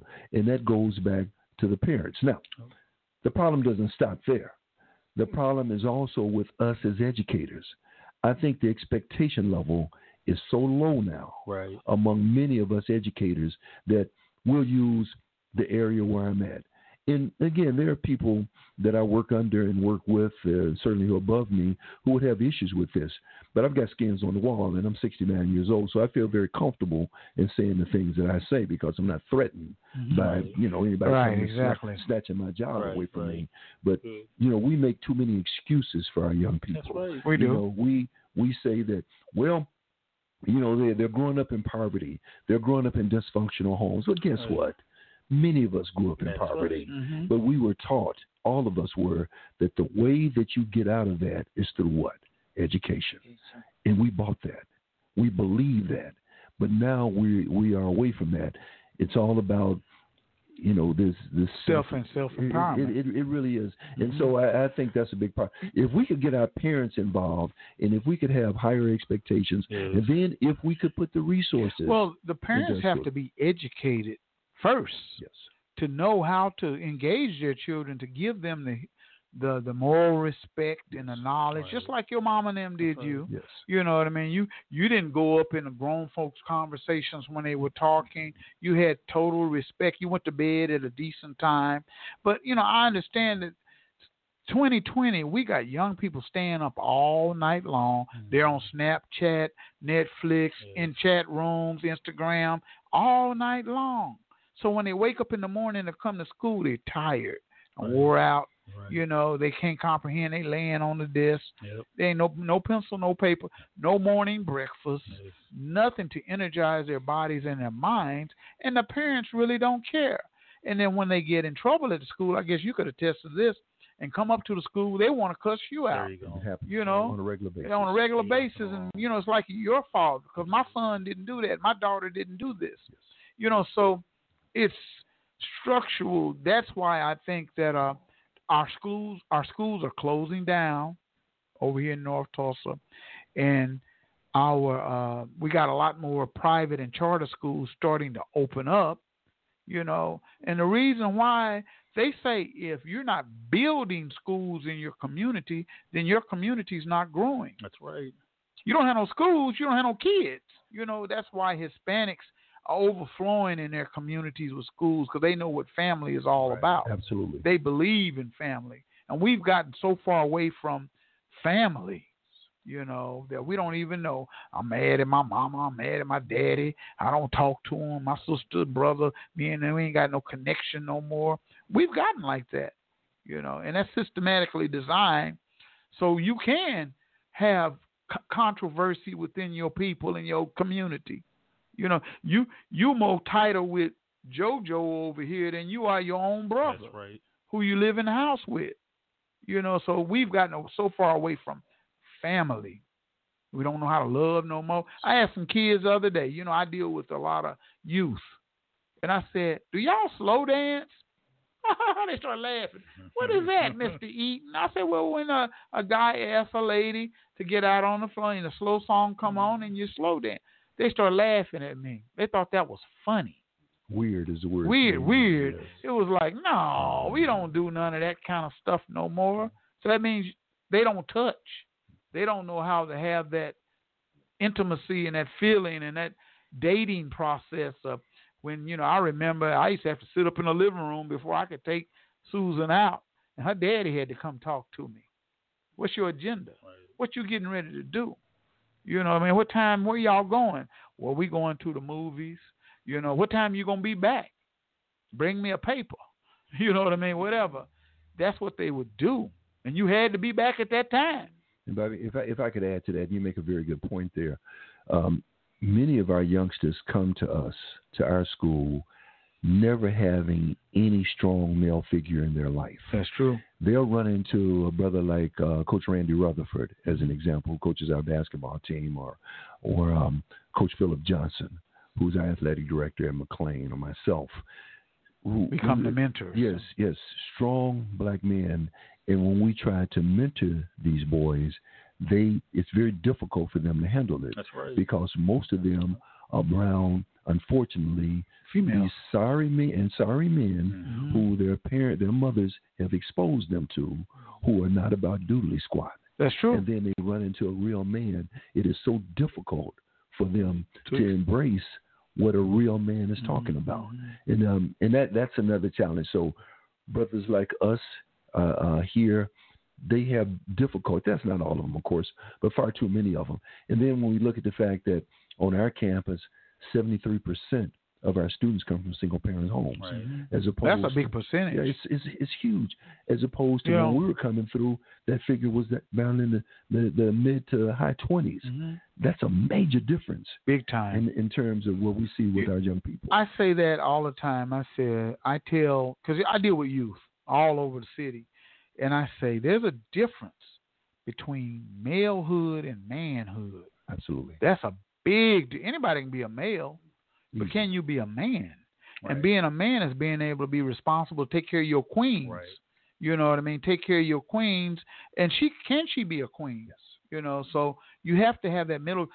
Like Maybelle and them back in the day, they understood the word R E S P E C T, respect, and people respected one another's positions in the neighborhood. Now you got young guys don't even know how to change a flat on a on a car. They don't, They don't have the skill sets. See, the system, the school took all the skill sets out of the school. You know, painting, uh, home economics, uh, all of that, mechanic shop, and all that kind. They took all that out. So, like you said, a woman grows up. She's got two boys. She's trying to raise, and the daddy's oh sorry da- daddy, and he incarcerate, incarcerated in the penitentiary.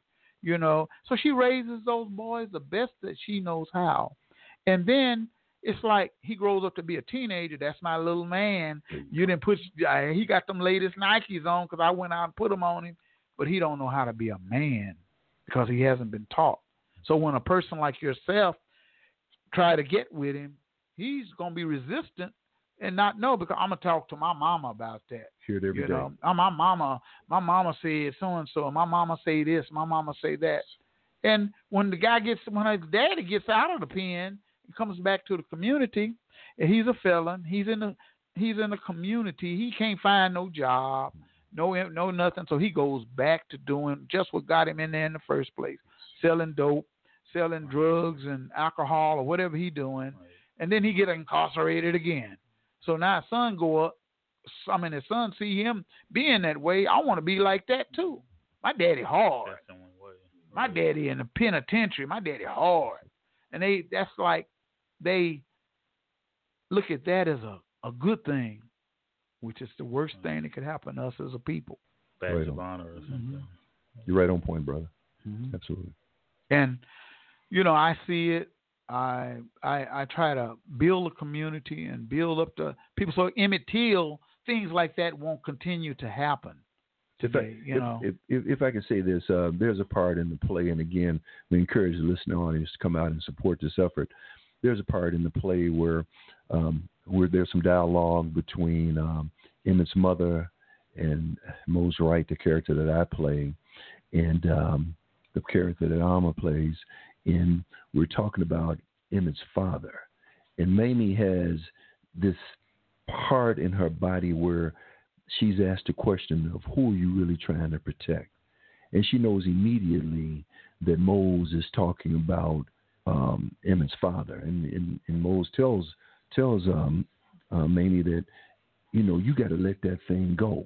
But she still has some kind of thing going on in her heart about the way Emmett's father was. And, you know, he left the family. Well, actually, he went to war, but that's a whole another story about some things that are going to come out in the play about uh, perhaps what you know what got him killed in the war. You know, and there's, there's some controversy about that. Encourage the folks to come out and hear that courtroom scene because there's some pretty strong stuff there. But we we got this situation where again, Emmett's father was not available for him. And then his mother tried to do the best that she she could, and I think historically she did a very very good job with her. Emmett was just a victim of the circumstances that were going on in this country in the mid '50s. man well for him to come from the north down to the south Yes. he was coming down there for a vacation or something two week vacation two week vacation with his people Yes. and the culture is a little bit different you know so probably a little bit a lot more freedom up north Yes, and he, he was told South. that he was told that these folks um, uh, doing the play gave him big time lessons on how you're supposed to act. When you're walking down the street, you see a white man, you get out the way. Right. You get off the sidewalk. You drop, drop your head. Yes, sir. No, sir. All of those things were covered. Emmett was told all that. But my boy Lex here, you know, he, he the part that he plays as Maurice. He um you know was just daring him like you said a little earlier. Right. And you know, boys being boys and these young teenagers, you know. Right. And you know, Emmett got caught up and unfortunately lost his life as a result of it. down by the river Yes. And literally, that's where his body ended up down by the river. Do you ever remember children that tell you to take the uh, knock the chip off the oh yeah oh yeah for, yeah well, it kind of reminds me of uh, what uh, Maurice was doing uh, to Emmett, uh, daring him to do something, right? You know, children uh, uh, kind of vicious in a way without even knowing it. Yeah, you know? yeah, you know, and that's unfortunately kind of sad that we don't know because we haven't been educated not to do it.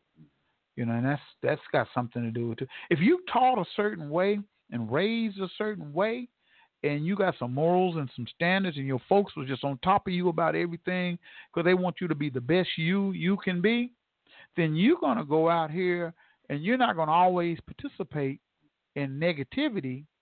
You may slide off to the side sometime, you know, get away from that once you get in college or something, you know what I mean, and get around, whoo, I'm free, you know what I mean? But for the most part, you're going to always come back to the morals and them standards. Absolutely. They will never leave you. It happened to me. I was taught a certain way, raised a certain way, but when I got away and got out in Hollywood, I just got buck wild there for a minute, you know, and then I had to come back. You know, chasing girls, doing drugs, you know, everything was everything. But you you'll come back if you got it in you. Right. And some of these kids don't have it in them exactly. from the start. From the beginning, they have no idea. It's like a wild horse in the pasture who bucks all the time. He just bucking and bucking and bucking. You can't do anything to him until you tame him and break him down right. to ride. Other than that, he gonna just keep continue to buck. So when we got a lot of them wild Broncos in our community, you know, because I, I tell the news media that come in here, the Lori Fullbrights and all the Channel Sixes and Fox 23 people, all that that come through that door. I say it is a small minority of black people who are doing bad things. Mm-hmm. The majority of black people in our community are good people. The majority. But you guys don't never talk about the majority you always want to focus in on it. Somebody gets shot. Somebody gets stabbed. Some get broken into. Some blah blah blah blah. That's all you report, and you throw that out there live TV. All of this stuff, this negative stuff about us. You never say anything good. So that's why I got this platform right here. We talk about good stuff. You know, we talk about everything and what can we do for the solution in our community. What's the solution? What can we do? and that what we can do is educate and and volunteer and be a part, support Emmett, uh, the face of Emmett Till. You know, get together and you know with you guys and not just do it one time, but continue to do it. See, we'll congregate uh, at a Terrence Crutcher protest and stuff like that for two weeks, right. and then after two weeks is over, we we gone. We'll go up to June's, you know, beauty supply protest for two weeks, and then we'll leave and go back to our comfort zones. But we got to stay in the fight because, like I said earlier, we're standing on the shoulders of other ones who stood in the fight. Mm-hmm. We may not always agree with the process because during the civil rights movement, there were the Black Panthers, SCLC, NAACP, Martin Luther King, Malcolm X. Everybody was for the same reason, even though they had different approaches. We're not to stop being selfish. We got to step out our, our comfort zone like you guys are doing with the face of Emmett Till. Because you're stepping out of your comfort zone doing something like this. You know, it takes a lot. And I commend you guys for working it because it can become emotional. It can become painful. It can become, uh, uh, you know, invigorating just to, to have you guys just, you know, it can it can be all of that. You know, when you do something like this. I mean, if I, if I can say this, the other night in rehearsal, when um, Sansere was was going through the courtroom scene, I was touched in such a powerful way by that because you saw what this sister and this mother had to deal with, and the way these folks were coming at her on that witness stand, it was unbelievable. And she was so strong. Now, keeping in mind, she had lost her child, mm-hmm. and in my mind, the worst thing that can happen to a parent is losing a child and she had lost her child. And then they were trying to make up all kind of stuff. In fact, there was a couple of lines in the play where the um, the, the, the defense attorney was saying the boy wasn't even dead. That the boy that wasn't even Emmett Till. Oh wow! Yeah, fake news type stuff. You know, fake news. Yeah, huh? is, that you know he's up in Detroit somewhere hanging out with his granddaddy. This kind of thing. It was just a.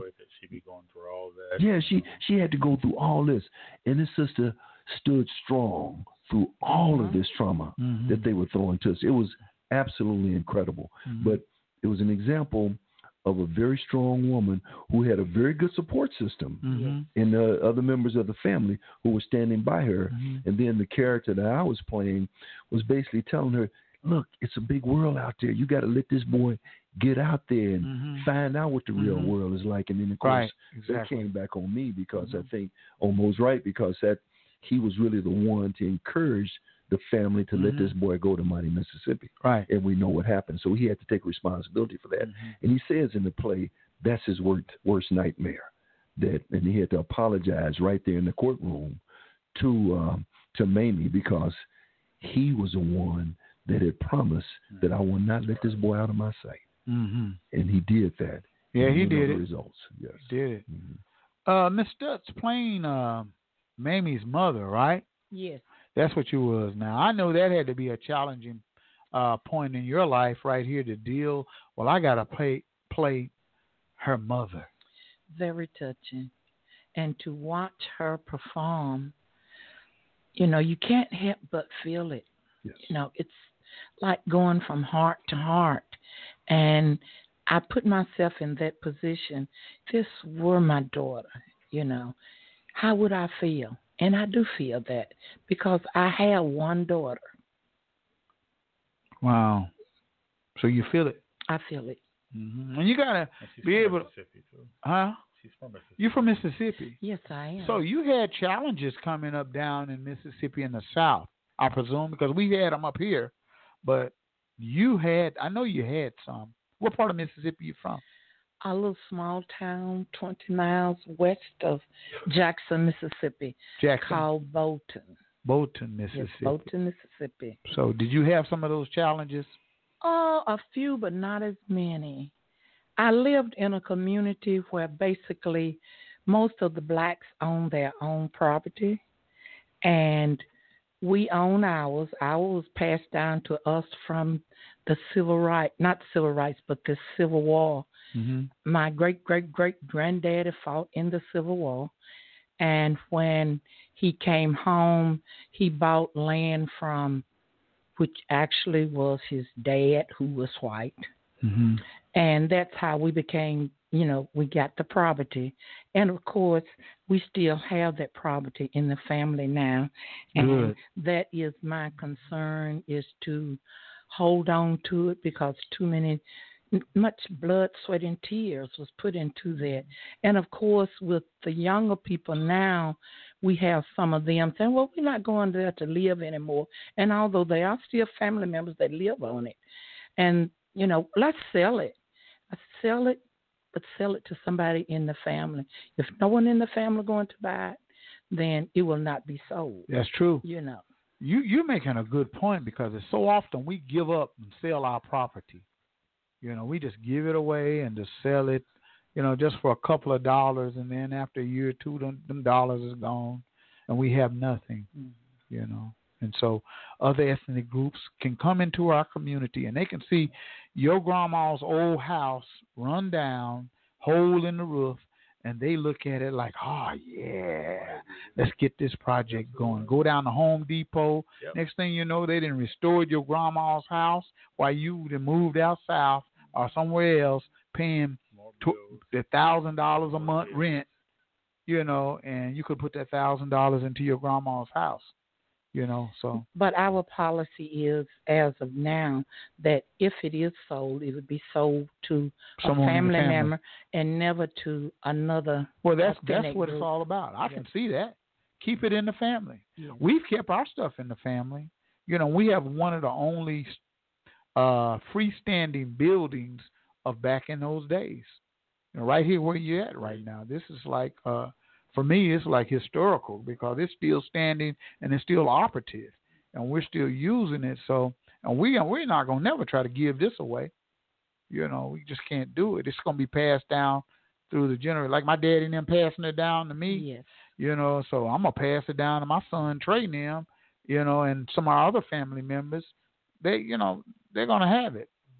I want Joe Eaton's name to live on forever. You know, so people to know about him. You know, so That's part of the legacy and the family. You know, so we got to hold on to what we got. You guys have a house right down the street.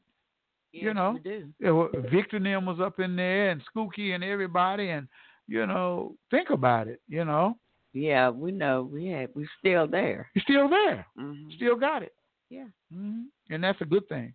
But that's uh, about the north and the south. And Emmett Till came from the north, went down to the south, had a situation down there uh, in which he was, uh, you know, edged on, you know, to say some things and do some things. It's like a dare list of uh, what's going on. So we got uh, the face of Emmett Till.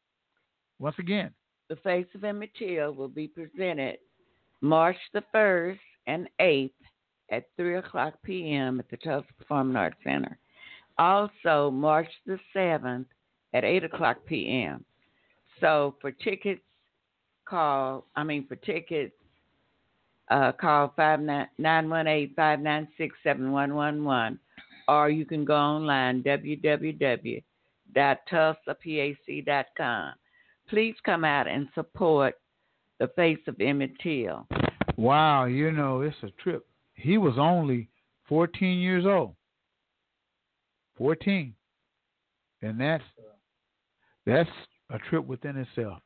You're 14 years old and have to go through all of that stuff right there. You know, that he went through. Yes, ma'am. I would like to thank the cast that came out to help support uh, our efforts of getting uh, the uh, the face of Emmett Till out to the public, and I want to thank each one of you. Thank you. Thank you, Mr. Eaton. Well, Yes, great, thank great. you. I want to thank you very much. Yeah. Thank you guys for coming out on the Bobby Eaton Show where we tell our stories our way. We always have open arms for Theater North and anything that Maybelle and Rodney are trying to do. Continue to do what you do. Get involved and recruit people to come on out. We need our own black theater company. It'd be nice to be able to just go there and you know plays and poetry and everything going on, you know, up in a black theater company you know, located right here in Tulsa. So support Theater North, you guys. Go by, make donations, get involved, and say, hey, how can I help? We want you to do that. Okay? All right. We're taking donations here at Eden Media Services, located at 1533 North Norfolk. We got a bucket in here, so put a dollar two in the bucket and help.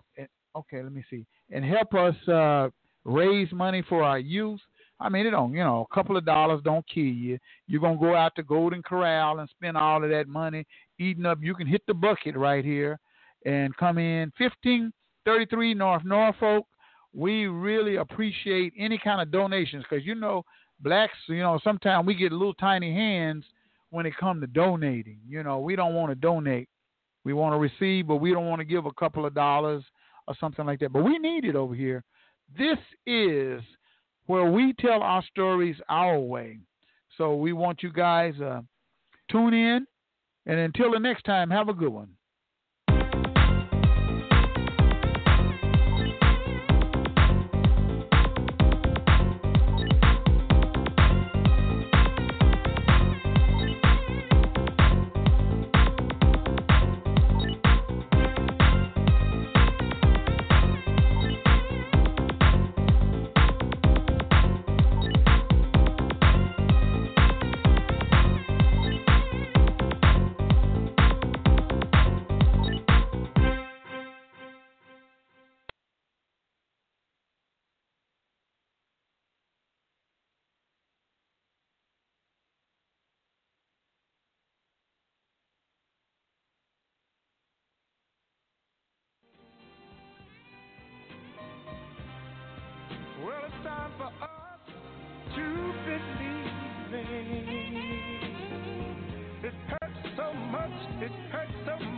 Inside.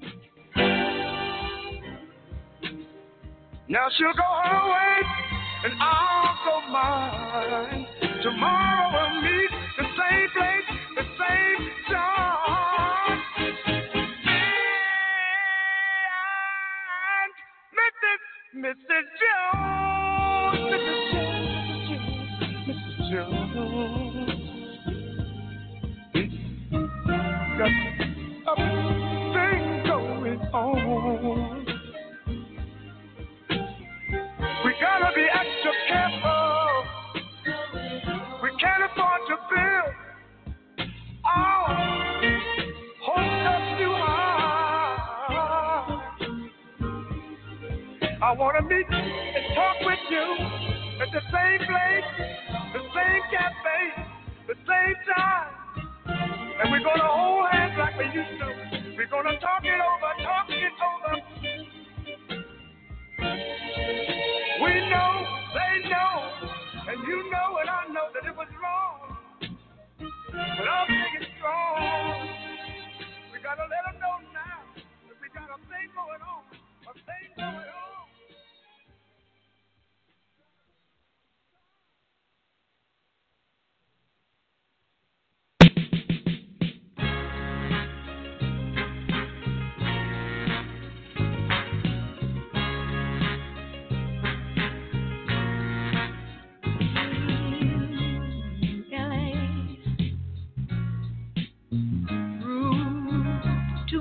for the man. Too much for the man. He couldn't make it.